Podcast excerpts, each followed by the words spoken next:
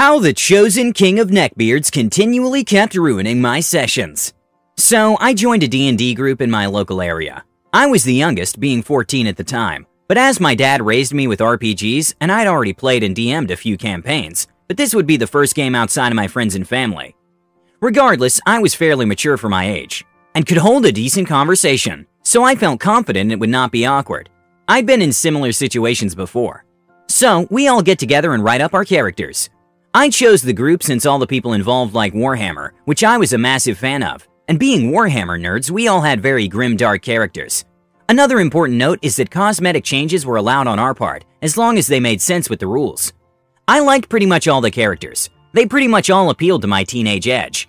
These included a dwarven barbarian who planned to multi-class into paladin, a drow rogue, a humanish, definitely not a chaos worshiper warlock, me as a dragonborn cleric, biblical revelation style who spat boiling blood. And finally, the fighter, the elven fighter. All the players were really nice. The DM was a great storyteller, and everyone really got into role playing, especially the fighter. You see, the fighter was played by a foul smelling fellow who would always wear anime t shirts. But I'd be damned if he didn't hang his trench coat and fedora by the door. This should have been an early warning sign, because Jesus Christ, things got ugly with him. For starters, his character was a total self insert, basically being a taller, more attractive version of himself. But he also always insisted on fighting with a katana, despite the DM constantly reminding him that we were in a northern medieval setting, and I mean medieval. Streets of mud and the plague patrol going down every other day. But he gave excuses like people would surely buy such a unique and high quality blade brought in by wandering merchants. The DM didn't want katanas in his campaign, but eventually caved and sold it to him for double the price of a normal sword. The barbarian would, in his usual friendly rivalry kind of way, mock him for having such a thin sword. Such mockery would usually go something like this Can't handle a real sword, can ya, you pointy eared ferryman? The barbarian joked. You can't handle a real weapon, you savage. This weapon takes skill, precision, discipline, and years of training the likes of which you couldn't even imagine. You instead choose to wildly hack away like some uncivilized brute and insult those who use more precise weapons, simply because you're scared of them. Thus was the fighter's response. As opposed to what happened with other characters, interactions would usually go like this Too scared to use a real weapon to kill your enemies? You walking sack of potatoes? The barbarian smirked. You only say that because if you attack from afar, you'd only be able to hit their shoes, the warlock retorted. Oh, by my granddad's glorious white beard, it's on! The barbarian grinned. Whoever kills the most marauders wins the other one's rations, the warlock suggested. May the best man, or whatever you are, win, the barbarian said, grasping the warlock's hand. But that's not all. The fighter would also go on long, drawn out monologues every time something important in the plot happened, usually in some attempt to make it about him, which segues into the next issue. He wanted to be the Mary Sue of the world, and during the later parts when the DM was not giving it to him, he tried to be the backseat DM, who would always try to influence the world for their character.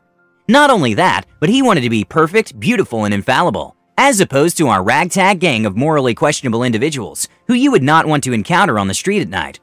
But he just had to always be in the right, so quick to condemn us being not worthy to represent the light, despite the only one of us trying to do so happened to be a lunatic from the desert who thought the light would turn the seas to blood. One more weird thing was that he would always have his character try to hit on the rogue, which both her character and the player were visibly uncomfortable with. Of course, he never admitted it, since he wanted his character to have his own harem. But things started getting really bad when the stakes started to raise, and a true quest became apparent, and the campaign came into its own. He started butting heads with pretty much everyone else involved, but I seemed to bear the brunt of it, as both the characters and players were in stark contrast. My character has garnered a reputation as a herald of Armageddon, the messenger of a vengeful God who both warns of his coming wrath and smites the sinners who stand against it. However, of course, the fighter, king of the neckbeards, couldn't stand religion.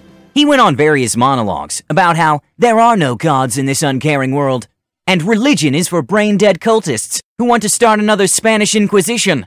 This annoyed me a fair bit, since I was and still am a fairly steadfast Catholic. Catholics don't really regard Revelation as valid for a number of reasons, which is why I felt able to make a character based around it but I try to only argue in character, giving off loose biblical verses and things that aren't but sound like they are. Seriously, that shit is my jam. Myself and the rest of the group were leaning towards an ending like Revelation, where divine fury is cast onto the world, And the suddenly vengeful armies of the gods and those humans who were still loyal face off against those tempted by devils and their false miracles, as all hell breaks loose. But Neckbeard had other plans. He wanted to effortlessly save the world and become the king of everything ever because he's just that good. Oh, and we would get to be like middle class or something. But the DM didn't like that, so he tended to lean more towards the biblical route. Keep in mind, this only really kicked into high gear about a quarter into the campaign. We started facing more biblical enemies, and the plot began advancing in that direction. Around halfway through, we started getting more involved with the gods. The barbarian at this stage was equal parts barbarian and paladins, and was some sort of badass avatar of war, and became a chosen warrior of various gods of war, fire, and metal. The warlock became a champion of the dark gods, gaining forbidden powers and eldritch secrets in return. And the rogue began to develop plans involving 11 gods. It was all coming together, a mix of grim dark fantasy and revelation biblical stories. The stage was well on the way to being set.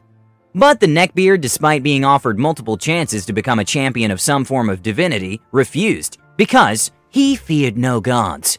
Eventually, he became fed up with having to not be the best at everything and having the campaign not go his way. He became increasingly lone wolf and just generally began upping the cringy anime protagonist thing. After multiple hissy fits at the table, he decided to challenge me to a duel. Now, you see, my character would have definitely jumped at the chance to put that arrogant brat in his place and show him the true power of God, so I accepted. This happened despite the inherent unfairness of a cleric versus fighter duel, who still acted as if he was somehow honorable. But between me choosing War Domain and being the chosen prophet of the Dice Gods, I actually somehow won the fight, and I made a show of it. The blood of saints seethed his skin, and holy flames scorched his bones, as the wrath of the gods manifested and rained fire down from the heavens. An overwhelming victory on my part, and as I bellowed about how he should know his place against the gods, he started saying it wasn't fair, and that I cheated by getting my god involved, and that I wasn't honorable. Other characters remarked on how a fighter going against a cleric who can't even use his divine powers was not exactly honorable, but he just has none of it and demanded that I heal his wounds and fight him fairly. To remind you guys, he was lying on the ground bleeding severely. I told him I am an avatar of my god, and his and my actions are one and the same. And as such, the use of him was all well and good. I told him I wouldn't have a rematch with him, and then healed his wounds. But oh no. Oh lord no, he wasn't having any of that. He immediately tried to rush me, while I had my back to him and had just healed him. To think this was the guy who complained about honor! The barbarian and the warlock stepped in, saying this wasn't a duel anymore, but he just told them to get out of my way, or I'll show you my wrath as well. They proceeded to beat the crap out of him. He then chucked a tantrum about how it's not fair, and this is where it gets real juicy. He started yelling about how he was being targeted because he was the smartest, and because he has the best character, and that we were all jealous. And apparently, we all just did not appreciate it, because we had unsophisticated Western taste. Keep in mind that he was the whitest one of us all. He literally threw a book at me and yelled at me about how I'm ruining the world with my bigoted Western views and abhorrent religion. I was genuinely terrified. For one, the book hurt like hell, and two, he was a 30 year old man, and I was some bony, thin 14 year old. I did look older than I was, but I was still bloody and shaking. He then proceeded to storm out of the house. We continued the session, but it was awkward, and I was left pretty scared. He might have been a neckbeard at heart, but he was actually pretty physically imposing, and I was still shaken. Next session, he shows up, despite being kicked from the group chat.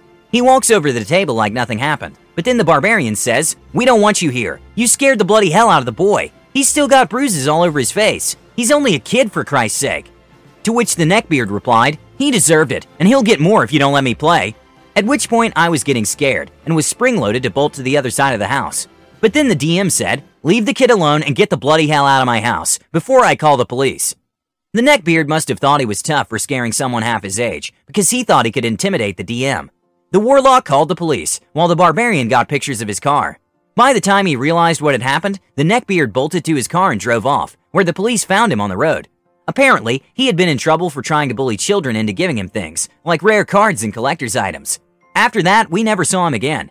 The campaign continued on, and was really fun from there. The rogue's new boyfriend joined in, and he was really cool. He filled the role that the neckbeard left, but with much less anime, and the campaign eventually came to a climactic end that just could not have been better. Good thing the neckbeard did not bring his katana to the game, otherwise things could have gotten really ugly.